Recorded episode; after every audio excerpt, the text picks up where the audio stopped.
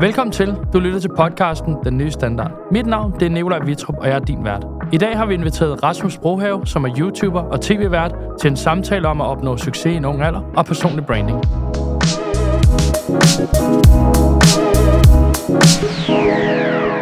Hej Rasmus. Hej så. Velkommen øh, til Den Nye Standard, og tak fordi tak. du vil øh, stille op.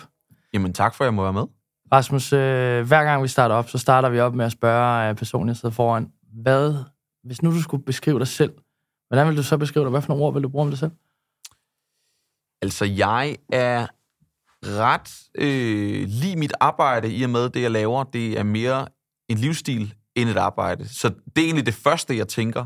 Men hvis jeg skal beskrive mig selv uden mit arbejde, fordi jeg er jo også bare en person, Mm, ja. øh, jamen så er jeg en stille og rolig øh, fynbo, der bor i København nu. Øh, 25 år gammel, hedder Rasmus Brohave, og øh, er som sagt ret, øh, ret stille og rolig. Øh, jeg er sådan lidt... Øh, jeg kan godt være lidt introvert i private sammenhæng, men når jeg er ude på job, så er jeg meget ekstrovert. Øh, det giver ikke helt mening, men jeg er faktisk ret genert af person, hvis jeg, hvis jeg bare møder op som, som mig selv. Er vi så pri- private Rasmus nu, eller erhvervs Rasmus nu? Øh, altså, det er jo klart, der, det er erhvervs-Rasmus lige nu, men, men det er jo stadig den personlige, private Rasmus på en eller anden måde. Det Øh. Jeg føler mig ikke generet lige nu, eller noget som helst. øh, men jeg føler heller ikke, at jeg har en eller anden maske eller facade på. Fantastisk. Så det er, det er Rasmus, I får nu. Fedt. Dejligt. Rasmus, en, en, det næste spørgsmål er jo så det, det ledende, det der, hvad hedder, hvis nu, nu har du fået lov til selv at putte din, øh, din egen ord på dig selv, men det spændende er jo også at vende den om og sige, det, nu har du jo ikke øh, kollegaer på den måde som øh, ansatte og medarbejdere og alt det der, så jeg vil hellere tage den ud til sådan, hvordan branchen, hvis de skulle beskrive dig, hvordan vil de så, hvad for nogle ord tror du så, de vil bruge? Jeg, jeg håber, de vil sige, at jeg er meget ordentlig. Øhm, og så tror jeg, at de vil sige, at jeg er meget perfektionistisk og øh, går op i det, jeg laver. Øh, meget passioneret. Øh, det håber jeg i hvert fald, de vil, de vil sige. Og jeg synes også, uden at skulle pusse min egen glorie for meget, øh, så synes jeg også, det er det, jeg hører fra andre. Fedt. Øhm, ja, det tror jeg. Fantastisk. Rasmus, skal vi ikke prøve at hoppe tilbage til øh, 2012, da du starter øh, din YouTube-kanal? Jo. Fordi jeg ved, øh, jo, jeg har jo aldrig rigtig fulgt med i dit YouTube-liv. Nej. Så jeg bliver introduceret for dig igennem øh, den nye standard, der findes ham her, som øh, startede som, øh, som 14-årig, starter en YouTube-kanal, og i dag der øh, laver han stadig det her, plus alt muligt andet. Han er et kæmpe brand, og en af de største i Danmark. Hvad, hvad, hvordan, hvordan kom du ind i YouTube, og hvordan, hvordan startede du? Jamen, jeg startede, øh, ja, som sagt, da jeg, som du sagde, da, da jeg var 14 år gammel. Øh, jeg gik i øh, 8. klasse. Det var midt i en sommerferie, faktisk. Jeg skulle til at starte i 8. klasse efter ferien. Øh, og grunden til, at jeg begyndte at lave de her videoer, jamen, det var egentlig, fordi jeg havde en øh, klasselærer, som hedder Michael, og jeg er sikker på, at han er skyld i, at jeg laver det, jeg laver den dag i dag. Øh, han var i hvert fald med til at, at, at skabe interessen for mig. Han underviste mig og mine klassekammerater i, hvordan vi kunne lave film på vores telefoner. Mhm. Og det var jo inden man rendte rundt med en iPhone i lommen. Ja. Det var en Sony Ericsson eller Nokia øh, med et øh, 2 megapixel kamera. Men jeg havde en iPod Touch med et kamera. Så det gjorde, at jeg havde et lidt bedre kamera end alle de andre. Mm. Så jeg blev enormt fanget af den her undervisning, han, han gav os. Og så begyndte jeg at tage de her videoer med, med hjem, og begyndte at lave nogle der også, så det ikke bare var i, øh, i skolen. Og jamen, så gik der et par år, og så jeg som sagt i, øh, i sommerferien til 8. klasse, der, øh, der begyndte jeg at uploade de her videoer til YouTube. Og det var egentlig efter, jeg havde, jeg havde fundet nogle andre danskere, som var begyndt at lave de her videoer, hvor de sad og henvendte sig direkte til kameraet. Mm. Så jeg følte på en eller anden måde, at de snakkede direkte til mig, og det blev jeg bare enormt fanget af, fordi jeg følte, at det var sådan en virtuel ven, jeg havde. Jeg følte, jeg kendte dem personligt. Og det bånd, den connection, kunne jeg virkelig godt lide. Og det gjorde, at jeg ligesom havde mod til at tænke, det der, det skal jeg også. Og så uploadede jeg min, min første video. Jeg synes, det er vildt spændende, fordi jeg havde en snak med mine forældre om, øh, om, om, om YouTube og dig øh, forleden, hvor vi snakker Mhm. om det der med, med YouTube, fordi de ser det jo på en helt anden måde. Ja. For jeg, jeg kommer lidt for sent ind i YouTube. Ja. Jeg er, sådan lige, jeg er 31 år gammel, så jeg kommer lidt for sent ind i Ja, den du der er alder. fem år for sent på Lige præcis. Ja. Men, men, og jeg kan godt forstå, fordi min lillebror, der er 15 nu, mm. lever jo også igennem sådan, du ved, øh, alle de YouTube-stjerner, der er Speed, og alle dem, der ja, Ja, sidder, han ja. jo følger deres liv. Han kendte jo også dig, så der Ja. er jo den der genkendelse med, sådan, du ved, de føler jo det familiære. Så, så jeg, mit spørgsmål var sådan, du ved, kan vide, hvordan det har haft, hvilken betydning det har haft for dig at starte på YouTube og vokse op, sådan du ved, øh, øh, live på en mm. måde, men trods alt kan du slukke kameraet, Ja. men, men på den anden side har du stadig været med. Altså rejsen er blevet dokumenteret. Jamen, det er egentlig først noget, der er gået op for mig, efter jeg er blevet ældre. Nu kan man sige, nu har jeg lavet, til sommer har jeg lavet det i 11 år. Øh, og det er egentlig først de senere, seneste par år, jeg er begyndt at tænke over det der med, jamen, Rasmus, hele dit liv ligger jo nærmest på nettet. Mm. Øh, I hvert fald alle mine teenageår og sådan unge år, start 20'erne og så videre, og kommer jo formentlig til at gøre det de næste mange år også. Mm. Øh, der, hvor jeg egentlig mærker det mest, eller der, hvor jeg synes, tanken er sjovest, det er, at jeg glæder mig til, at jeg bliver gammel, og så sidder med mine børnebørn, og så kan gå ind på YouTube, eller hvad platform nu hedder til den tid, hvis den findes, mm. og så gå ind og sige, jamen prøv at se, der var jeg 15 øh, år, eller der gjorde vi sådan der, og, og så videre. Men det, jeg skulle til at sige, det var, at når jeg mærker det tydeligst, så er det faktisk, når folk de kommer over til mig på gaden, eller skriver det til mig på Instagram for eksempel, og skriver, du var hele min barndom. Der var en, der skrev det til mig i går på TikTok øh, hvor hun skrev, øh, jeg vokset op med dig. Tak for at gøre min barndom fed. Og det synes jeg er underligt. Det synes jeg er vildt at, at tænke på, at man har haft en indflydelse på den måde. Men jeg kan jo sagtens huske det selv, for da jeg sad og så fjernsyn, da jeg var yngre, jamen, så var det jo øh, buber, og mm. hvem der ellers var, ikke, man, man voksede op med. Øh, så på en eller anden måde, jamen, så har jeg måske fået, fået den rolle for nogen. Mm. Og det er ret sjovt. Men det er en spændende rolle, fordi det er jo også igen, det, der findes jo, der, der følger så meget ansvar med den rolle, mm. men det tænker man vel ikke over, når man, når man starter op, gør man det? Overhovedet ikke. Altså, slet ikke. Da jeg begyndte at lave de her videoer, vidste jeg jo godt, der var mulighed for, at nogen kunne se det, men der var jo ikke særlig mange i Danmark, der hverken så eller lavede YouTube. Mm. Så dem, der så min video til at starte med, det var jo bare nogle af mine venner, og der tænkte jeg da overhovedet ikke over, at det skulle være noget ordentligt, øh, etisk korrekt indhold, ah, eller hvad ved jeg jeg fyrede den da bare af. Jeg var 14 år gammel, ikke? Altså, jeg, jeg hyggede Præcis. mig bare. Præcis. Men så kunne jeg jo godt mærke lige pludselig, da jeg begyndte at få x antal følgere, der ligesom der begyndte at komme noget størrelse på, så kunne jeg godt mærke, at der kom et eller andet pres, øh, helt automatisk egentlig, men også i takt med, at der ligesom var forældre, der mødte mig på gaden sammen med deres børn, mm. øh, så kunne jeg godt mærke, okay, jeg, jeg føler faktisk, at jeg er nødt til at, at stå til ansvar for det mm. på en eller anden måde. Ja. Så da jeg var sådan ja, 18-19 år, der begyndte jeg da at tænke, tænke mere og mere over, hvad det egentlig var, jeg postede. Og hvordan, hvornår begyndte det at gå op for dig, det her med, at du kunne gøre det kommercielt? Altså, du kunne begynde at leve af at blive, blive YouTuber? Jamen, det var efter to år. Øh, jeg startede i 2012, og så i 2014, der startede det bureau, der hedder Splay One den dag i dag. Dengang det startede, hed det bare Splay Danmark. Og det var ligesom det første agency i Danmark, et af de første i hvert fald, der tog sig af øh, YouTubere. Øh, det vil sige, de gik ind og Øh, sørgede for, at YouTuber kunne tjene penge på det. Mm. De lavede ikke på det tidspunkt aftaler med, med Google, øh, sådan så der kørte reklamer i starten, men de lavede øh, sponsoraftaler, samarbejdsaftaler med, med brands. Mm. Og det første brand, jeg, jeg arbejdede for, det var et sodavandsfirma. Øh, og der gik jeg på efterskole. Det var i 2014 eller 15, at jeg lavede den første kampagne. Øh, og der fik jeg jo lige pludselig jamen, 8.000 kroner for at lave en kampagne. Det var jo helt vanvittigt. Jeg havde et halvt år forinden gået øh, af arbejdet på McDonald's for at spare nogle penge op, så jeg havde nogle lommepenge på efterskolen. Lige pludselig så fik jeg bare lige 8.000 for at lave en video. Ikke? Mm. Det var helt vildt. Det kunne jeg slet ikke forstå. Øh, så er det altså at kigge lidt på dig. Hvad fanden sker der her? Helt vildt. Helt vildt. og så gik du øh, fuldtid på, øh, på YouTube, fordi som 17-årig, øh, der droppede du første gang og gik fuldtid. Ja, det gjorde jeg. Kom lige med nogle overvejelser på, hvad, hvad gik der gennem hovedet dengang? Jamen, jeg var... Da, da jeg går på efterskole, begynder jeg jo som sagt at tjene penge, mm. og i løbet af de måneder, jeg går der, går det meget hurtigt fra 8.000 til et, et væsentligt højere beløb. Mm-hmm. Så det gik enormt hurtigt. Øhm, så allerede der tænkte jeg faktisk, okay, måske man faktisk kunne, altså, kunne gøre det her til et reelt job. Mm.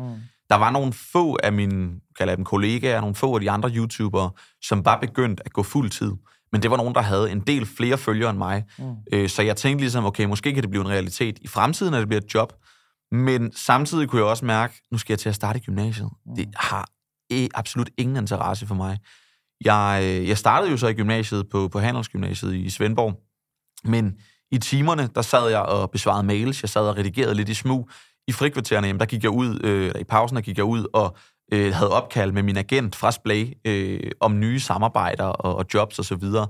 så mit fokus var jo et helt andet sted. Og lige pludselig kunne jeg jo se, okay, jamen, de øh, lønchecks, jeg får ind, er jo faktisk øh, ret høje mm. for en 17-årig ja. at være. Så, så øh, derfor så, så tog jeg ligesom øh, ja, fat og tage, sagde til mine forældre, jeg tror sgu gerne, jeg vil prøve at satse på det her. Må jeg det?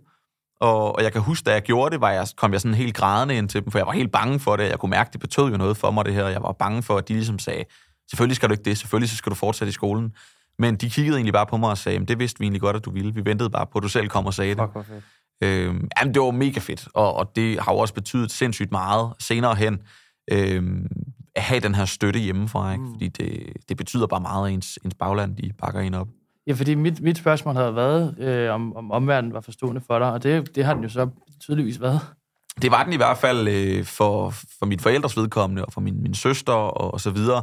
Men der var der helt sikkert også nogen i skolen, der synes, at det lød som en tåbelig idé. Øh, jeg, kan, jeg kan huske, at der var, der var flere, der sagde... Jeg kan huske, der var en pige, der sagde til mig, altså Rasmus, hvad har du tænkt dig? Det er jo, det er jo fuldstændig hul i hovedet, det du gør det der. Øh, men det lykkedes. Så det er jo bare dejligt at kunne sidde og kigge tilbage på nu, ikke? Det er næsten, det er næsten synd, at vedkommende ikke sidder med i studiet nu. Det var meget sjovt. Ja, det er rigtigt. Ja. Det, det går faktisk meget godt. Jeg har ikke konfronteret hende med kommentaren hey, siden dengang, men, men jeg kan huske, hvem det var, og jeg glemmer det aldrig, da hun der, sagde det. Der er sådan en god saying, der hedder Kill them with kindness, ikke? Præcis. Lige præcis. Ja. Hvordan, fordi nu, nu kom du selv, jeg, jeg springer lige lidt frem og tilbage ja, i mit rundown, men, men hvilken betydning fik det for dig at tjene så mange penge? Fordi du var jo ung. Mm. Altså, det er jo sådan lidt på side at, at sammenligne det med en fodboldspiller i en ung alder, der får en stor kontrakt. Ja. Altså, det er jo lidt det niveau, du rammer i den her. Ja. Så hvordan var det for dig sådan, at, at, at ramme ind i en, et lønniveau, som jo du har ingen jævnaldrende, der gør det der?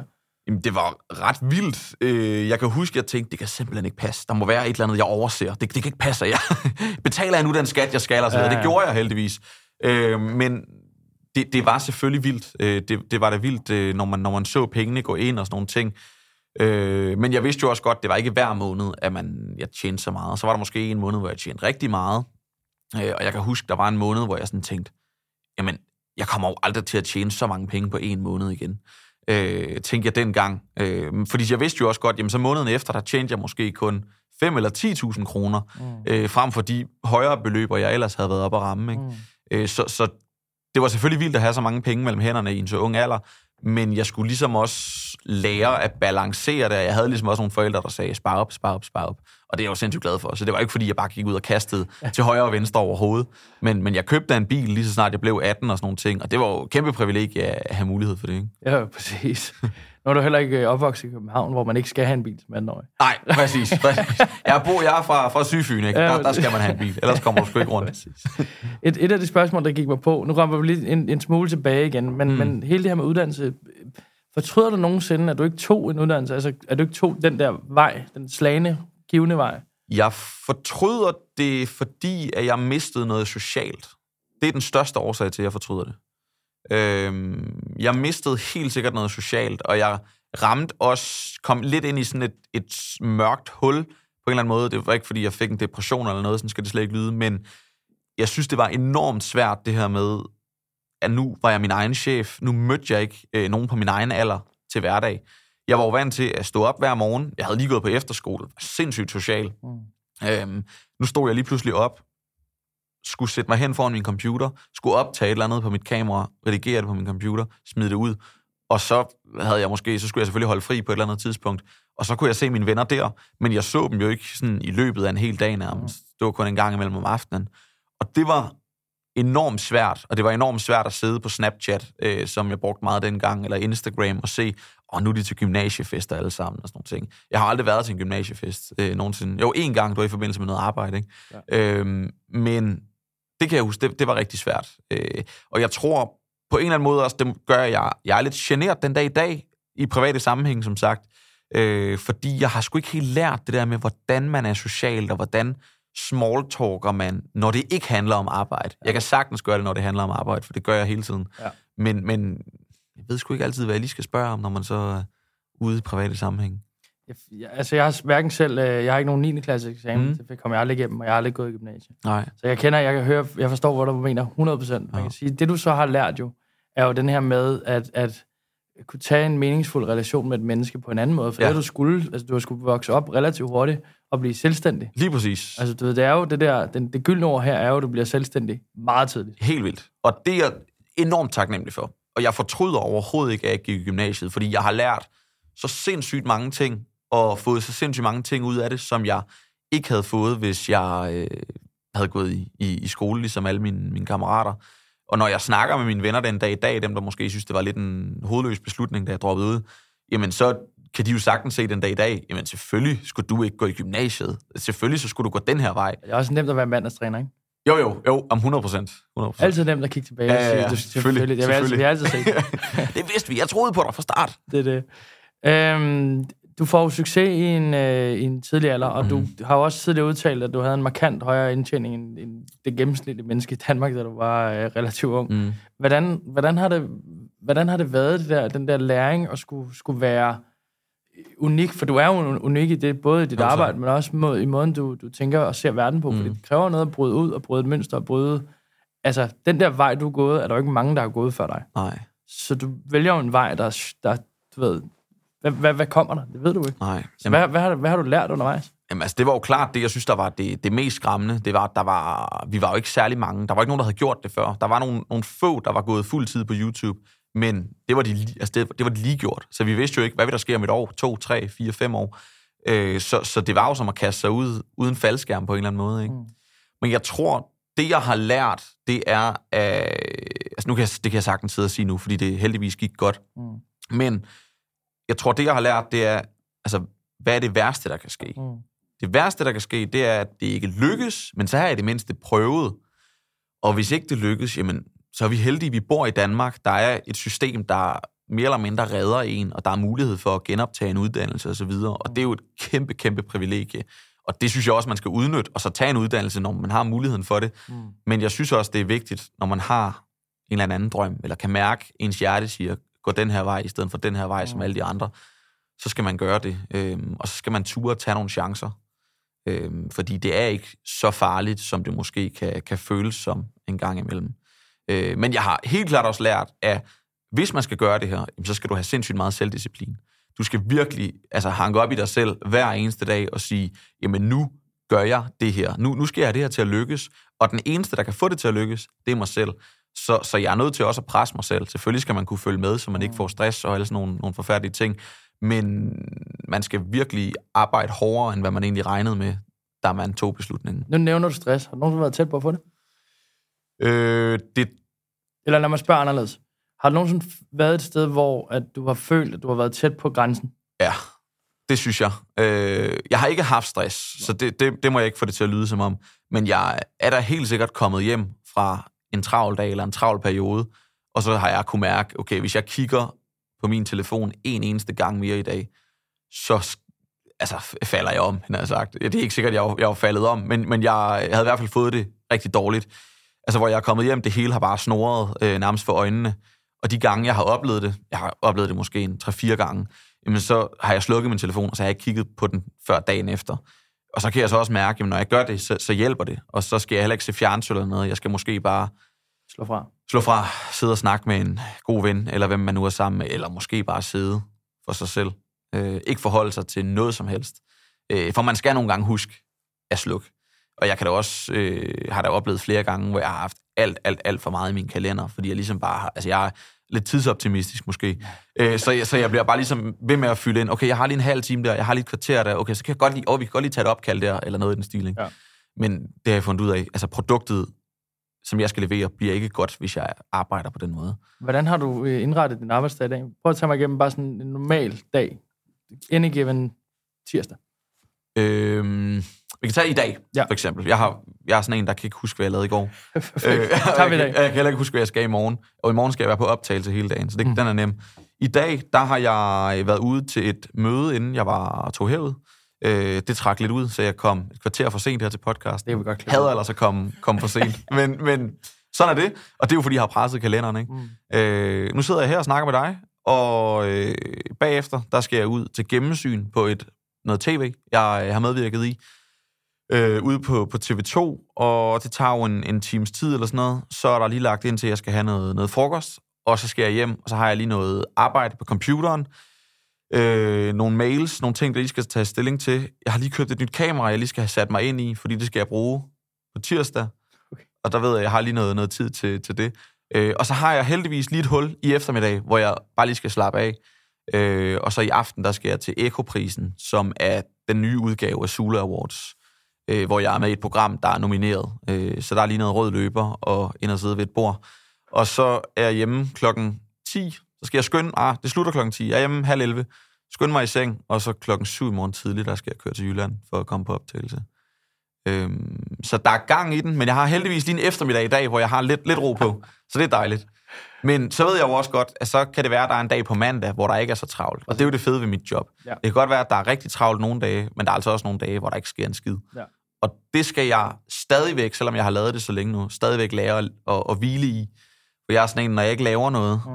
hvis jeg bare slapper af, så får jeg dårlig samvittighed. Ja. Og det er en så dårlig egenskab at have. Ja, altså, man skal lære at slappe af. Jamen, så må du også have det. Ja, jeg har det Ja. faktisk på samme måde. Jeg har heldigvis en sød kæreste, der er rigtig god til at bare tvinge mig til at, øh, at Mm. prioritere gåture og prioritere... Ja. Sådan en har jeg øh, brug for, fordi det, altså, jeg, kan, jeg er så dårlig Så må du lave sådan et, øh, så må du lave sådan en seddel til dig selv. Husk at gå, eller husk at gøre et Ja. Bryd mønster. det. Præcis, ja. Det er. Lad os lige op tilbage til, øh, til, til det unge igen, fordi man kan sige, når du får succes som så ung, som du gjorde, mm. Det her med at blive voksen, nu beskriver du, altså det, det du beskriver nu, lyder jo for mig, og igen, nu skal jeg overhovedet ikke lyde voksen, fordi mm. jeg føler mig ikke mere voksen nu, end jeg gjorde for seks år siden. Nej, Så jeg føler, jeg har, taget- jeg har lært meget, men jeg føler mig ikke voksen. Nej. Det tror jeg måske aldrig, jeg kommer til. det tror jeg heller ikke, jeg kommer til. Men det der med, sådan, at du skulle vokse, vokse op hurtigere end dine jævnaldrende, hvordan har, hvordan har du copet med det? Fordi når de er 18, og du er 18, Ja. du har et selvstændigt arbejde, du tjener penge, du har nogen, du skal stå til ansvar for, de øh, kan rende rundt øh, på gymnasiet Mm. og tage nogle stille og rolige valg, og det må være, næsten være det samme sted som 25-årig, at der, er- det, du laver, er der meget mere hånd på kogepladen på, Ja. End hvad dine jævnaldrende laver. Har, har du tænkt over sådan, du ved, den der rejse for dig, øh, at skulle udvikle sig på en måde hele tiden? Ja, jamen, det har jeg, og jeg har også synes, det var en underlig kontrast. Øh, og det har nok også været med til at gøre, det er der selvfølgelig flere ting, der har gjort, men det har været med til at gøre, at jeg, jeg føler selv, jeg er blevet, altså jeg, min, jeg føler sgu ikke, jeg har haft rigtig en ungdom på, på samme måde som, som så mange andre. ung. Jeg er stadig ung, det er rigtigt. Jeg er, er midt i ungdommen. Men alligevel, jeg har skulle, øh, skulle tage stilling til en masse forskellige ting, og have ansvar for rigtig mange ting, som man normalt ikke skal, når man er teenager, mm. som jeg jo lige har været. Ja. Øh, jeg føler nogle gange ikke helt, jeg har været teenager. Og det skal ikke lyde som en dårlig ting, for jeg er så taknemmelig for, for det, jeg så har oplevet i stedet for. Men jeg har ikke haft de der år sådan med, øh, som mange kæmper med, med sådan lidt identitetskrise, og øh, man har tænkt over, ah, hvad skal jeg nu i fremtiden og sådan noget. Fordi jeg fandt ud af det rigtig tidligt. Og det kan jo sagtens være, at jeg ikke gider det her lige pludselig, og jeg så står midt i krisen. Det, det, det kan da sagtens være, det sker. Men der har været rigtig meget ansvar, og mange af de mennesker, jeg har, har øh, omgivet mig med, har været i hvert fald fem år ældre end mig. Øh, da jeg altså var de der 18-20 år, jamen der er rigtig mange af mine venner, de var slut 20'erne, start 30'erne, og sådan er det egentlig stadigvæk. Øh, mange af mine venner, jamen de er i hvert fald 30. Øh, men på en eller anden måde har jeg ikke følt mig yngre end dem på noget tidspunkt, fordi jeg jo har skulle tage nogle mm. valg, som de måske også har skulle tage, og nogle gange nogle større valg, end hvad, hvad de egentlig skulle. Så jeg føler egentlig bare, at jeg er blevet, ja, det er bare gået lidt hurtigt ja. i forhold til, til at vokse op. Øhm, men jeg er egentlig glad nok for det, når jeg møder folk, er der også mange, der siger, at man kan ikke mærke på dig, at du er 25, som jeg lige er blevet, for eksempel.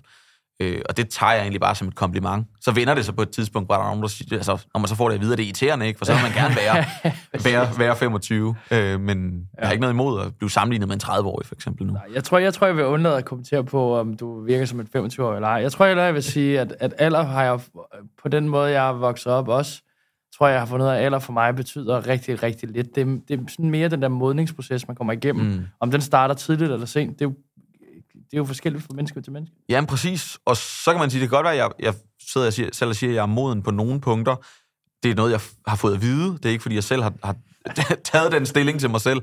Men jeg ved jo også godt, at på nogle andre punkter er jeg måske lidt ung. Øh, så er jeg måske dårlig til sociale sammenhæng, for eksempel. Mm. Og det er jo så, fordi det har jeg misset. Øh, og det er jeg da lidt ked af, men man kan ikke være god til det hele. Det, øh, man har fokus på. Du har masser af tid, det har jeg jo det også. Altså, der er jo tid. Man Jamen, har det er jo, også, altså, du der er langt liv skal foran heller ikke få det til at lyde som, at du er meget ældre end Jeg er. Det- overhovedet ikke. Altså, Du, du er selv ung. ja. Du er selv med i ungdommen. ja, præcis. Øhm, et spørgsmål, som, som, som, som, som jeg tænkte over lige før.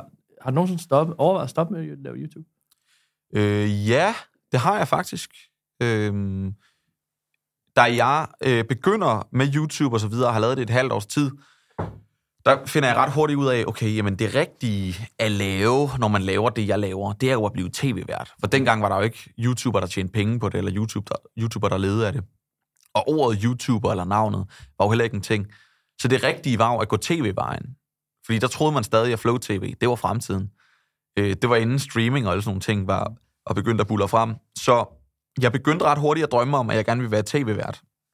Så fra jeg var de der 14-15 år, var det noget, jeg faktisk sagde højt i mine videoer, og når folk spurgte mig, hvad kunne du godt tænke dig at blive for en slags tv-vært? Skal det være nyhedsvært? Skal det være underholdningsvært? Så brugte jeg altid eksemplet, at jeg gad godt en dag at stå som vært på for eksempel Danmark har talent. Mm. Og så begyndte jeg jo sådan at gå og drømme om det, bruge det som eksempel. Og så i 2017, der begynder jeg for første gang at blive hyret ind til sådan nogle små værtsjobs eller tv-roller. Og begynder ligesom at tænke, okay, så er YouTube et springbræt. Og så på et eller andet tidspunkt skal jeg over og lave tv. Og så i 2018, der bliver jeg vært på et kæmpe show, der hedder Guldtuben. Det findes ikke den dag i dag, men det var sådan et stort awardshow. Der, Royal Arena. Lige præcis, øh, der, der hyldede de største YouTubere i Danmark, og det blev holdt i, i Royal Arena. Der blev jeg vært, og, øh, og det gik egentlig okay. Der, eller det vil sige, der gik en brandalarm undervejs og, og alt sådan noget kaos. Øh, men så gik der et par uger derefter, efter showet var blevet afholdt, og så fik jeg et opkald, hvor jeg blev spurgt, om jeg ville være vært på Z-Factor, som var sådan et backstage-program på X-Factor. Og så ville de samtidig også hyre mig til rollen som vært på Danmark har Talent. Øh, så det fik jeg jo tilbudt, da jeg var 20 år har jeg været. Og så stod jeg jo sådan lidt, okay, øh, I, I made it, tænker jeg. Øh, det, det, det har jeg altid har drømt om. Hvad så nu? Så skal jeg vel bare lave tv fra nu af, for nu kører det. Og så havde jeg jo egentlig tænkt, oh, jeg, jeg fortsætter selvfølgelig stadig lidt med YouTube, men nu skal min primære ting stadig være YouTube. Øh, så begyndte vi at lave Danmark har talent, optagelserne, live show, alle sådan nogle ting. Hyggede mig med det, havde, havde det mega fedt over det. Og så kunne jeg godt mærke, at jeg begyndte faktisk at savne YouTube lidt. Jeg lagde lidt YouTube på hylden og tænkte, nu begynder jeg at udfase det. Men så kunne jeg godt mærke, der er noget i mig, der mangler. Det giver mig ikke... Jeg synes stadig, det er mega sjovt at lave tv, det elsker jeg. Mm. Men det giver mig ikke samme glæde. Det giver mig ikke samme stolthed på en eller anden måde. Selvom jeg havde altid drømt om at være, være vært på Danmark og Talent, jamen så var det ikke samme følelse, jeg havde i kroppen, som når det gik godt med en YouTube-video. Mm. Og jeg tror, det var det der med, at YouTube havde jeg selv bygget op. Det var fuldstændig min egen lille maskine. Og når det gik godt, jamen så var det 100% mig selv, der kunne tage æren for det. Når det gik godt på Danmark og Talent, jamen så var det fedt at være en del af et så stort hold, mm. men det gav mig bare ikke samme lykkefølelse. Og så da vi var færdige med Danmark og Talent, jamen så kom corona kort tid efter, og så var jeg ligesom tvunget til selv at lave min egen ting igen. Mm. Og så fandt jeg lidt på en eller anden måde tilbage til det, og fandt ud af, okay, YouTube, det må jeg aldrig nogensinde give slip på. Mm. Og det er jeg også så taknemmelig for den dag i dag. For det første, fordi jeg elsker at lave det, men også fordi jeg har fundet ud af, grunden til, at jeg bliver hyret ind til tv-jobs og så videre, det er jo fordi, jeg har min YouTube-kanal. Mm. Det er jo mm. fordi, jeg har min egen lille maskine der. Mm. Og den må jeg aldrig give slip på. Fordi streaming, sociale medier osv., det er fremtiden. Mm. Det er Flow TV, altså desværre ikke. Nej, enig. Mm. Men det er også sjovt, fordi du, du, du er jo også, man kan sige, din, din følgerskare nu er jo, hvis man skal tage for eksempel uh, nogle af disse øh, episoder, du laver med, hvad kan man blive, så har mm. du et seertal nu, som svarer til et DR-program i en relativt høj hylde. Ja. Jamen, det er vildt. Det er jo for hjernedødt at tænke ja. på. Men det, det er desværre ikke alle, der ser det. Altså, der kan se det. Øh, det kan godt være, at tallet ligger offentligt, og, og folk kan bare gå ind og Men det ligger ikke offentligt med DR, gør det det? Øh, nej, jeg, jeg ved faktisk ikke lige, om det er, hvordan det er med DR, men, men jeg ved i hvert fald, du kan gå ind og søge på øh, seertal, og så på et eller andet tv-program. Så kan du gå ind og se, der er sådan en liste, der bliver offentliggjort en gang om ugen, tror jeg det er. Øh, men altså, ofte, så slår jeg jo nogle af de programmer, ikke? Øhm, og så sidder man og tænker, Nå, det kostede 5.000 for mig at lave den episode. Hvor mange millioner har I brugt på den udsendelse? Ja. Så bliver man sådan lidt, ah, hvorfor, hvorfor kan I ikke se det? Hvorfor altså, kaste nogle flere midler efter øh, sådan nogen som mig? Eller sådan nogle, ja. ja. Øh, men, men det er jo selvfølgelig også, fordi jeg, jeg sidder selv og sådan helt ærkær. Ikke? Ja, det kommer jo også. Altså, det, det er jo fremtiden i det her. Det, det er kommer. jo, altså Flow TV bliver ja, mindre og mindre. Det kommer. Jeg er ikke sikker på, at jeg får mediestøtte på min YouTube-kanal, øh, men øh, på en eller anden måde, så kommer det til at udvikle sig. Det ja. tror jeg på. Går du, øh, beskriver du dig selv som influencer? Øh, jeg bruger aldrig selv ordet, men jeg godtager, når folk siger det. Hvad er din holdning øh, omkring det, når, når jeg siger det til dig nu? Mm, jeg tror for mig, der er influencer meget, og det er slet ikke, fordi der er noget galt med det, eller fordi jeg skal pege fingre, men for mig, der er ordet influencer, det er meget sådan en Instagram-ting. Det er meget sådan en, en blogger-ting, mm-hmm. hvor jeg startede jo på YouTube, og startede med at kalde mig selv for YouTuber. Mm-hmm. Jeg ved godt, jeg er jo influencer, øh, men øh, jeg synes bare, det er blevet sådan lidt... Øh, det er blevet lidt mudret, det der influencer over, men jeg tror også, det er fordi, det er blevet sådan lidt en stående joke, det der med, så kan du bare blive influencer, så ja, er du influencer. Øh, der er... Men du har et real impact. Altså, du har jo en... altså, du kan influere Jo, exceptionelt mange Jo, tak. mennesker. Ja. Så du ved, hvordan... Altså, det er jo tilbage til det der med rollen, og du ved, det ansvar, du lægger i det jo. For Mm. mm. det er jo også det er jo noget større.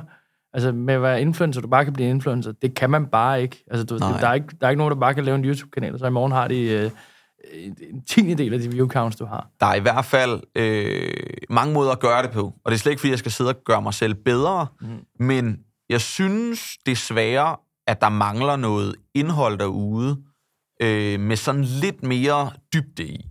Øh, og lidt mere mening bag. Altså, det er meget nemt at stille sig op og sige, køb den her shampoo. Ja. Og den influencer har jeg ikke lyst til at være. Nej. Jeg vil gerne være en, der... Hvis jeg skal sælge en shampoo eller en sodavand, så vil jeg gerne være, være ham, der går ud og laver noget kreativt indhold, som mine seere også får noget ud af. Mm. Brandet skal selvfølgelig have noget ud af det, men det skal være, altså, det skal være noget godt content. Mm. Øh, og jeg laver det også nogle gange noget, hvor man tænker, ah, det, det kunne godt øh, være løst på en bedre måde. Øh, jeg skal slet ikke gøre mig bedre end andre overhovedet.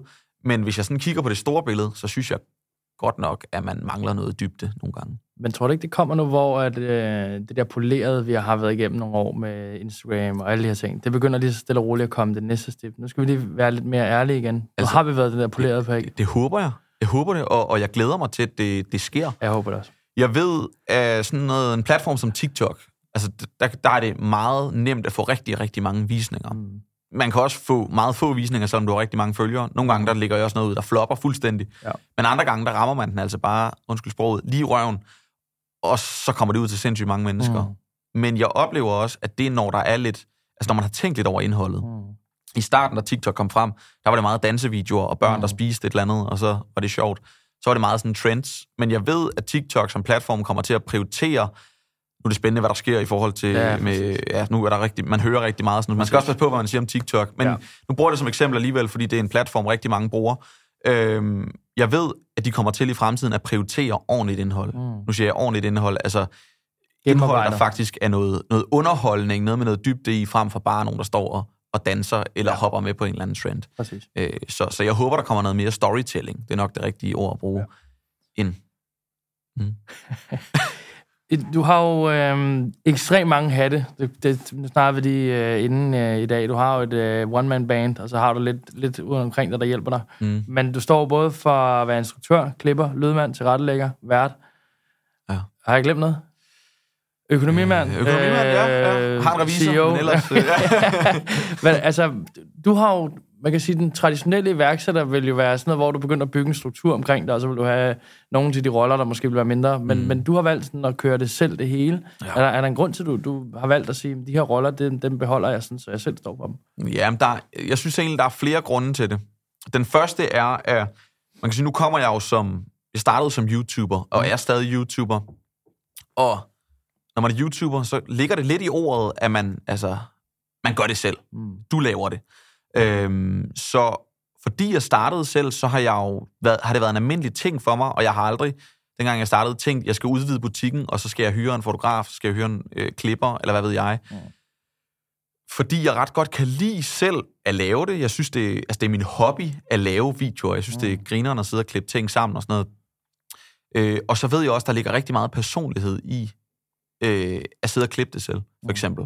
Eller filme det selv. Fordi man kan ligesom se, jamen det er min røde tråd, der er filmet i her, eller min røde tråd, der er klippet i her.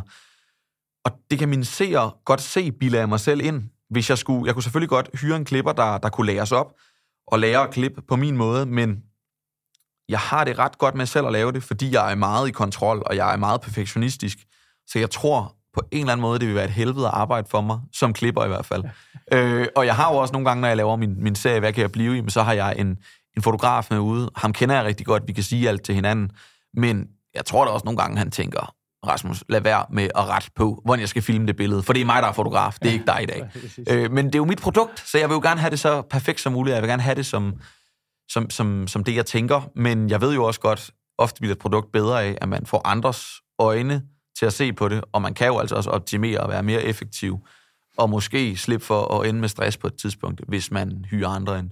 Så jeg går da også øh, at overvejer i øjeblikket faktisk, om jeg skal have en på, der, der kan hjælpe mig i hvert fald med noget klipning i, i første omgang. Øh, så måske. Øh, nu har jeg lige været ude og lave en episode, hvad kan jeg blive med den gode Jakob Risgaard. Og vi havde nogle gode snakke, når kameraet var slukket, også når det var tændt.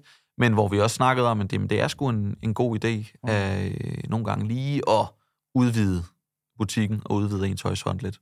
Det tror jeg måske, men det er, jo igen, det, det er jo svært. Det er jo ikke noget rigtigt svar for alle. Nej, nej. Så det er altså, jo også, du ved, hvad, hvad der passer dig, det er ja. rigtigt for dig. Jamen, jeg tror, hvis man finder den rigtige konstellation, Præcis. så kan det blive godt. Det er det. Øhm, en tanke, jeg har været sådan frem og tilbage omkring i vores samtale nu her, det er det her med, har du nogensinde følt dig ensom i det her? Meget. Jeg følte mig rigtig ensom. Øh, altså, første gang, jeg oplevede det, var egentlig helt i starten, da jeg begyndte at lave videoerne. Egentlig inden jeg begyndte at tjene penge på det, og havde tænkt, det var noget, jeg gjorde. Jeg hyggede mig selvfølgelig med det, men lige da jeg startede, havde jeg ikke rigtig nogen venner, der også synes, det var fedt. Inden jeg sådan begyndte for alvor på YouTube, havde jeg en kammerat, jeg lavede sådan nogle små sketches med, som vi også uploadede. De ligger ikke på YouTube mere, men, øh, og det er godt, de gør det, tror jeg. Øh, da han ligesom ikke rigtig gad mere min kammerat, der, der kunne jeg da godt mærke, at jeg manglede ligesom en at spare med. Øh, jeg havde ikke rigtig nogen venner, der også så YouTube ligesom mig selv, så det var noget, jeg sad med meget selv. Men det var måske også derfor, jeg blev ved, fordi jeg kunne mærke, det var mit lille space, det var min lille øh, ting at have for mig selv, jeg sad og hyggede mig med.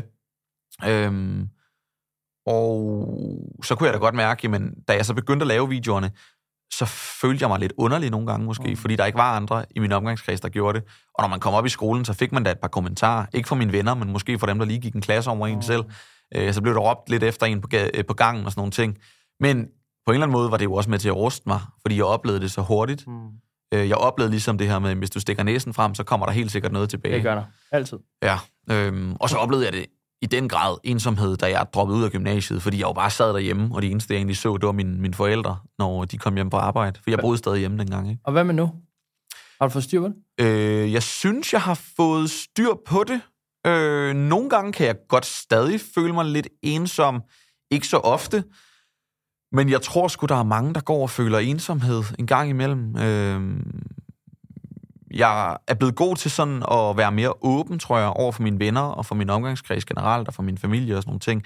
Så jeg er blevet god til at sætte ord på det, og jeg er heller ikke så bange for at sidde og tale åbent om det nu for eksempel, eller på mine egne medier. Øh, så, så jo, en gang imellem kan jeg da godt opleve det, fordi det kan godt være, at jeg har et altså, kæmpe talerør, kæmpe publikum, men jeg ser dem jo aldrig i virkeligheden. Jeg ser jo bare et tal. Mm. Øh, så kan det godt være, at jeg ser deres kommentarer, og det varmer jo helt vildt, at man bliver glad af det. Men jeg kender dem jo ikke. Det er jo det betyder rigtig meget for mig, men på en eller anden måde er det jo lidt overfladisk, fordi jeg ved jo ikke, hvem de her mennesker er. Du kan heller ikke have 285.000 forskellige venner. Nej, det bliver hårdt i hvert fald. jeg skal lede med, med at huske nogle øh, fornavne, og hvad deres koner eller kærester mm. eller venner hedder. Ja, for sagen. Hvorfor tror du, at, øh, at, at netop du har ramt øh, succes igennem alt det her? Jeg tror, du jeg, jeg tror helt klart, det har noget at gøre med timing. Jeg, jeg er ikke sikker på, hvis jeg havde startet den dag i dag, at jeg så vi slå igennem på samme måde. Måske vil jeg ramme nogen, men jeg vil ikke blive lige så stor, som, som jeg er endt med at blive, hvis jeg må sige det om mig selv. Øh, jeg tror helt sikkert, det har været noget med timing. Der var ikke særlig mange ombud dengang, hverken i forhold til dem, der lavede indhold, men heller ikke i forhold til dem, der så indhold. Så jeg tror ligesom, jeg kom med i en lille eksklusiv klub dengang, øh, og så fordi at jeg startede så tidligt, så har jeg selvfølgelig fået en masse erfaring, men så er jeg også ligesom en, som folk kigger tilbage på og siger, om han startede allerede dengang. Mm. Og så tror jeg da helt sikkert, at selvdisciplin og vedholdenhed har haft noget med det at gøre også. Øh, og så i og med, at jeg startede så tidligt, jamen, så har jeg haft mange år til at gøre mig bedre og bedre. Og jeg, altså, jeg bliver jo hele tiden bedre, det gør vi alle sammen. Øh, det er ikke sådan, at jeg sidder og tænker, hold kæft, nu er jeg god til det. Mm. Øh, jeg føler mig sjældent god til det, jeg laver. Jeg kan sagtens føle mig komfortabel i det, men hvis jeg laver en video, den dag i dag, så kan jeg altså finde 20 ting, jeg vil lave om, og 20 kritikpunkter til mig selv. Okay. Øh, både i forhold til, hvordan jeg har filmet det, mm. klippet det, hvordan jeg selv agerer på kamera osv. Og, og det samme, når jeg, hvis jeg hører den her podcast, når jeg hører den her podcast og ser det, ikke? Så, så kommer jeg også til at sidde og tænke, øh, hvorfor formulerer du dig på den måde? Eller noget i den stil. Husk at smile noget mere. Ja. jeg kan det gode podcast, det er, at der selvfølgelig er kamera på, men normalt så er det jo ikke et problem med, hvor meget du smiler. Nej, det er rigtigt nok. Det er rigtigt nok. Det er rart, når det bare er lyd. Det er det. Kan du ikke lige... Øh, der er to mindset i det her, fordi der er jo et mindset, når du starter, du driver passionen, du bygger det op, mm. der kommer en YouTube-kanal, så man kan sige, at den svære i den her del er jo at blive på toppen. Ja. Hvad har du gjort for at blive på toppen? Fordi du er jo stadig blandt de største i Danmark. Ja. Mm. Tænker du nogensinde over det? Jeg tænker ikke over, at jeg er i toppen. Men tænker du over, sådan, hvad der kan ske, hvis du ikke fastholder et eller andet niveau?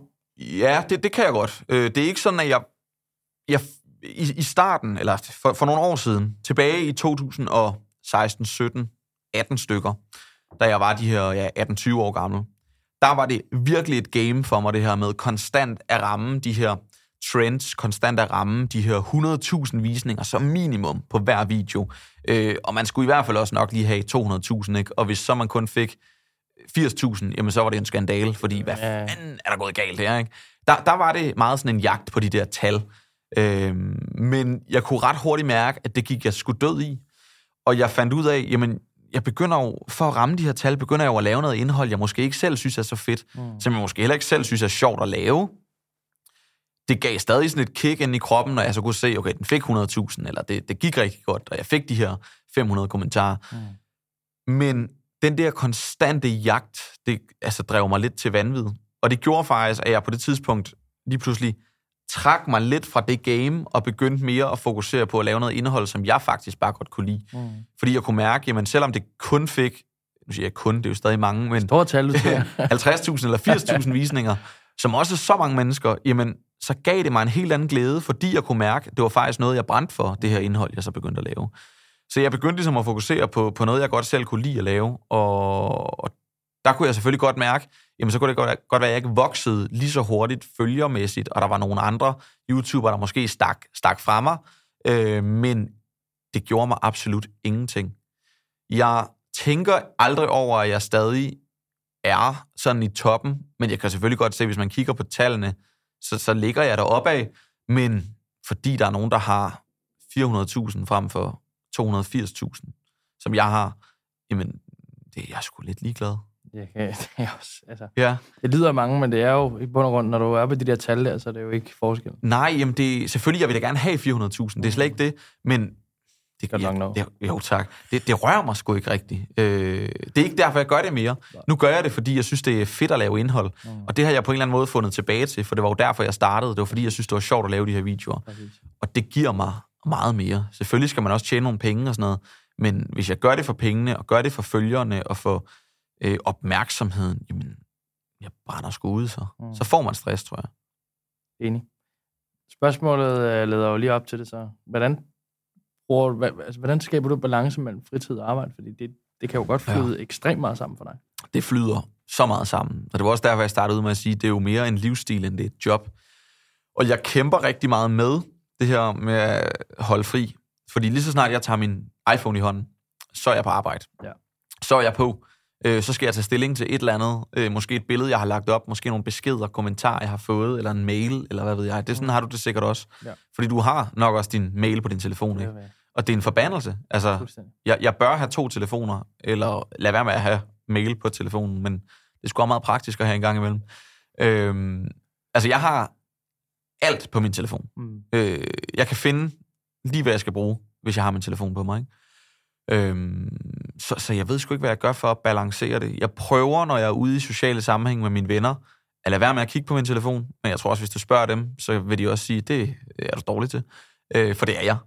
Jeg tager ofte ud i naturen, tager ud og fisker, tager ud og sover i shelter. Men jeg har fundet ud af, at jeg synes også, det er ret fedt at lave indhold om det, fordi det er min interesse. Så nu holder jeg ikke længere fri, når jeg tager ud i naturen. Og det, altså, det er bare sådan en ond spiral, ikke? Ja. Fordi jeg vil jo gerne filme noget, når der sker noget i mit liv. Og det gør der jo, når jeg tager ud, fordi der er nogen af mine følgere, der godt kan lide at se sådan noget outdoor-indhold. Øh, men så er det jo skruen uden ende. Ja, for det kan jo du godt blive ved. Ja. Så jeg skal have fundet et eller andet, jeg kan, jeg kan begynde at dyrke og nørde, uden at jeg skal tænke på arbejde. Du må finde på et eller andet øh, golf, eller mindfulness, eller sådan et eller andet Ja. sted, hvor det kan telefon. Det kan være, at jeg skal begynde at gå til en eller anden sportsgren. Det Jeg, har, jeg spiller fodbold hver onsdag. Kanon. Ja. Halvanden time, hvor jeg endelig kobler af. Ja, Jamen, jeg, altså jeg gør det i fitness, ikke? Men, men der har jeg også min telefon med. Det er det. Og der, når jeg har min AirPods i, så kan jeg, får jeg lige sådan en besked. Du og du hører garanteret også podcast eller et eller andet. Ja, ja, ja, ja, præcis. Og så er det en eller anden podcast om, hvordan man kan, man kan optimere Ja, sin, sit præcis. app, workflow, et eller andet. Præcis. Ja, det er skruen uden ende. Ja, Lad os lige uh, runde en personlig branding, inden vi begynder at runde, uh, runde stille og roligt af. Ja. Fordi man kan sige, du har jo du har udtalt, at- at det, som er det eneste vare, du har på hylden, det er dig selv. Mm. Så det værner du jo selvfølgelig ekstremt meget om. Hvordan, hvordan har du sådan tænkt det her med personlig branding? Er det noget, du har tænkt? Er det noget, du bruger meget tid på at tænke på i dag? Hvordan, hvordan arbejder du med det? Jeg øh, begyndte at tænke over det ret tidligt, fordi da jeg begyndte at, at tjene penge på det, og jeg var med i de forskellige byråer og sådan nogle ting, jeg har været ved nogle forskellige igennem tiden, øh, der blev jeg jo hele tiden mindet om, at de voksne, der sad der, at jeg skulle huske at tænke over mit brand, jeg skulle huske at tænke over, at jeg skulle være en rollemodel ud af til, og ja. De sagde det jo selvfølgelig for at passe på mig, og for at passe på mine følgere, men de sagde det selvfølgelig også, fordi de vidste, at så var det nemmere at skaffe kampagner og samarbejdsaftaler og så videre med brands, fordi store virksomheder gider jo ikke bare arbejde med en, der sidder og, og, og er åndssvag, hvis man kan bruge det udtryk. Præcis. Så jeg begyndte at være bevidst om det ret tidligt, men egentlig også, fordi det lå mig ret naturligt at tænke over, hvad mm. tænker andre egentlig om mig, og hvordan er jeg et godt forbillede. Øhm, så, så jeg har da egentlig altid, det har altid sådan ligget og rumsteret lidt i baghovedet, men på en eller anden måde er det kommet ret naturligt til mig, synes jeg. Øh, selvfølgelig så tænker jeg over, hvis jeg bliver spurgt, om jeg kunne tænke mig at deltage i et eller andet, eller være med, nu er jeg med i en podcast her. Det tænker jeg også over. Jeg tænker over, jamen, at det er en god ting eller en dårlig ting for mig at være med i. Øh, og så siger jeg jo selvfølgelig ja til de gode, mm. øh, eller ja til de ting, der kan udfordre mig, noget mm. i den stil. Ja. Men jeg ved også, at det er sindssygt vigtigt, at jeg hele tiden tænker over det, fordi, som du sagde, den eneste vare, jeg har på hylden, det er jo mig selv. Så kan man sige, jamen, så har jeg nogle forskellige produkter i mig selv, i form af, at jeg holder foredrag, jeg kan øh, lave videoer, jeg kan øh, lave Instagram-ting, TikTok-ting, alt sådan noget. Mm. Men hvis jeg bliver syg, så er der sgu ikke nogen, der kan erstatte min rolle på mine sociale medier. Jeg kan ikke hyre en anden vært ind på min kanal, fordi folk abonnerer selvfølgelig på mit indhold, men de abonnerer i den grad også på mig. Jeg så det, Sjarper Rigsgaard, han, øh, han prøvede et par gange. Ja, han prøvede lige at snige den ind og overtage kanalen og så videre. Det får han ikke lov til. Nej. Selvom det skulle nok blive et hit med ham. Ikke? ja, præcis. Har du nogle, øh, føler du en forpligtelse i forhold til det her med det offentlige rollemodelspillet? Altså, du er jo et, et offentligt kendt ansigt, mm. hvor du dokumenterer så meget. Har du, du ved, er, er det begyndt at blive en, en, en større ting for dig nu? Og tænke sådan, du ved, gud, hver gang jeg laver noget, så skal jeg lige tænke over, når jeg siger A, så sker der B potentielt. Ja, altså jeg, jeg tænker rigtig meget over, jeg skal huske, alt jeg siger kan på en eller anden måde blive brugt mod mig. Ja. Og jeg tænker også meget over mine formuleringer, når jeg inden, når jeg snakker med dig for eksempel og så videre. Det er ikke sådan, jeg skal sidde og anstrenge mig meget, men, men det er da klart, jeg kommer da også til at sidde, når jeg så kører herfra om lidt, så tænker jeg, ah, blev der egentlig sagt noget, som, som jeg ikke synes altså, var så godt, og noget, jeg kan stå inden for og sådan noget. Men øh, man skal også huske at slappe af i det, og man skal huske, at man er et menneske, og man, altså, alle fejler, og, og nogle gange bliver man misforstået, og nogle gange bliver noget taget ud af en kontekst og så videre. Der har jeg da også prøvet og, og, og hvis man tænker for meget over tingene, så bliver du også robotagtig. Ja. Og så er du lige pludselig ikke en person, som folk gider at følge, for så bliver du bare den der helt perfekte. Øh, men, men det er da klart, jeg, jeg tænker over, øh, hvordan jeg agerer, når jeg render rundt på gaden, for eksempel. Nogle gange kan jeg da godt tænke, hvis jeg går forbi en flok unge, hvor jeg ligesom kan mærke, at de genkender mig, enten i form af, at de visker ens navn, eller de råber til en, eller sådan noget, så kan jeg da godt bagefter tænke, ah, så jeg nu for arrogant ud det, så jeg for afvisende ud. Men jeg går jo ofte bare i mine egne tanker. Altså, det er jo ikke, fordi jeg går og tænker, åh, jeg skal smile hele tiden, når jeg render rundt. Det, det bliver man sindssyg af. øh, altså, man er jo bare et menneske. Præcis. Øhm, inden vi runder af, så tænker jeg bare lige at vende øh, bagsiden af medaljen, fordi du har været offentlig kendt øh, ansigt i mm. 11 år efter. Nok ikke de første par år, der var nok ikke så offentlig. Nej, nej, Men det er du det, blevet nu. Ja. Øhm, det her med at håndtere, at folk har en negativ holdning om dig. Mm. Det er sådan en af de der, øh, jeg vil ikke kalde det et frygtpunkt, for jeg tror, jeg vil være ret ligeglad, men du har bare en så massiv mængde mennesker, ja. at potentielt set, når du lægger et eller andet op, så kan der jo komme en, mm. noget, der bliver taget ud af kontekst, eller noget, der bliver øh, vinklet negativt, eller nogen, der direkte skriver noget negativt til dig. Ja. Hvordan, har du, hvordan håndterer du den ikke? Jeg synes, det er rigtig svært, øh, for jeg er sådan en, jeg er en pleaser, så jeg vil gerne have, at alle er glade omkring mig. Jeg vil gerne behandle alle godt, og så vil jeg hellere tilsidesætte mig selv, øh, så andre kan have det godt. Øh, og så vil jeg også gerne have, at alle kan lide mig. Men det ved jeg jo også godt, jeg kommer aldrig til at få alle til at kunne lide mig, fordi jeg kan jo heller ikke selv lide alle. Øh, så jeg synes, jeg er blevet bedre til ligesom at være ligeglad, og ligesom bare acceptere, jamen selvfølgelig er der nogen, der har en holdning til mig, og måske er der nogen, der ikke bryder sig om mig, og nogen, der ikke kan fordrage mig. Men så prøver jeg ligesom bare at tænke på alle dem, der godt kan lide at følge mig, og, og synes, at jeg er en sød og rar person. Mm. For det er jo dem, jeg skal fokusere på. Men man har det jo med, når man får 10 gode kommentarer og en dårlig, så fokuserer du på den ene dårlige. Præcis. Og det samme, hvis man, jeg tænker, hvis, hvis I får en dårlig anmeldelse eller et eller andet, så er det den ene, man kommer til at fokusere på, i stedet for at tænke på alle de 10, øh, 20, 30.000 glade kunder, man, man ellers har. Ikke? Ja. Så jeg prøver ligesom faktisk bare at lukke øjnene for de der dårlige kommentarer. Og ofte så, de dårlige kommentarer, der er, jamen det er ikke nogen, man kan bruge til noget. Så er der en, der skriver, hold kæft, hvor er du irriterende. Jamen, det kan godt være, men det er du da også, når du skriver sådan en kommentar. altså, du er da heller ikke særlig sød og rar. Øhm, og jeg kan heller ikke selv lide alle. Øhm, på mine egne medier er jeg ret forskånet for dårlige kommentarer, 7 13. Jeg håber, at det, det var ved på den måde. Men, men jeg ved godt, at hvis der bliver skrevet en artikel om mig i et eller andet kulørt blad, eller et medie, et eller andet stort medie, jamen så skal jeg ikke gå ind på Facebook og kigge på den, det link, hvor de har delt artiklen. Mm. Fordi så bliver jeg altså savet midt over. Mm. Det, det skal jeg bare lukke øjnene for. Og det, ja. det lærte jeg ret hurtigt. I starten synes jeg, at det var spændende. Ja, ja. Og så kunne jeg godt sige, okay, det bliver jeg faktisk ked af at se på. Det, det skal jeg ikke. Øh, og hvis man kommer til at kigge på de der dårlige kommentarer, så kommer du til at begrænse dig selv. Du kommer til at lægge låg på dig selv. Og så kommer du til at ændre på dig selv, og så ændrer du lige pludselig på det, som alle dem, der godt kan lide dig, faktisk tabet ind i. Og, og så går det først galt. Øh, så, så luk øjnene for det. Det er mit bedste råd. Man kan også sige, at folk, der har energi til at bruge deres tid på at sidde og have en holdning til, mm. negativ holdning til dig, og så ytre den offentligt ja. Det er imponerende nok, man har så meget energi til det. Jamen, det er bare en gåde, hvordan... Altså, ja, for det første, hvordan folk har energi til det, hvorfor de gider, men også, hvordan de kan få sig selv til det. Hvad får de ud af at sidde og skrive til mig øh, en eller anden, altså så negativ kommentar, jeg absolut ikke kan bruge til noget, Præcis. som kun gør mig ked af det. Mm. Jeg forstår ikke, hvorfor nogen kan have en glæde eller sådan en lyst til det. Øhm. Ej, fordi det har været svært. Men det er jo igen det der med det online, fordi empatien med rigtige mennesker... Ja, det er rigtigt. Den er svær at gå over til at sige, ja. gud, hvor du irriterer. Ja, jamen, det er Men rigtigt. online, der, der kan den komme helt gratis igen. Mm. Lige præcis. Jamen, folk, jeg tror ikke, folk tænker over, at det faktisk er mennesker med følelser. Nå. Fordi det har alle. Og alle kan blive ked af det over sådan en kommentar, ikke? Præcis. Hvis nu vi skal øh, lige tage, inden uh, vi slutter af, ja. så skal du uh, medvirke i en uh, musical. Ja, jeg skal. Det, det er jo et uh, spring, der vil noget. Det må man sat med sige. Det øh, er jo noget helt nyt. Og jeg har aldrig i min vildeste fantasi, havde aldrig i min vildeste fantasi, tænkt, at det var sådan noget, jeg skulle prøve på et tidspunkt. Men øh, jeg er jo altså blevet tilbudt at være med i Askepot The Musical. Og jeg laver hverken skuespil, synger eller danser, så hvorfor i alverden skal jeg op på den scene? Og, og det var egentlig det første, jeg tænkte, da jeg blev tilbudt det. Men så kunne jeg godt mærke, at der var et eller andet inde i mig, der sagde, Rasmus, hvis du siger nej til det her, så er det fordi, du ikke tør. Og den vil jeg ikke have hængende på mig. Selvfølgelig så tør jeg det. Og selvfølgelig så vil jeg gerne lære det. Så jeg gør det af, af flere årsager. Jeg gør det, fordi jeg gerne vil udfordre mig selv. Det er den største årsag til det. Jeg kan mærke, at jeg er meget komfortabel i det, jeg laver til daglig. Jeg har brug for noget udfordring mm. for at udvikle mig. Nu har jeg lavet det samme, siden jeg var 14 år.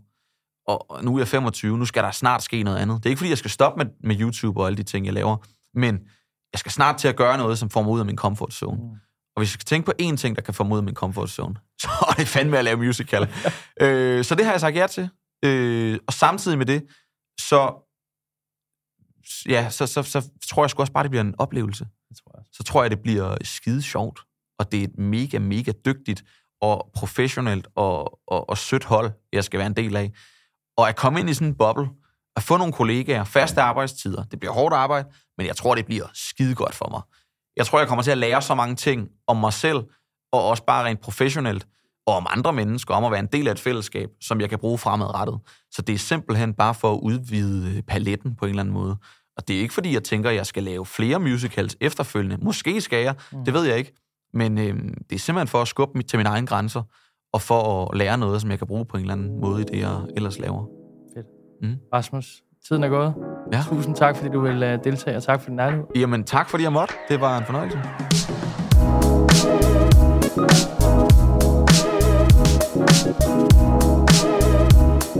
Thank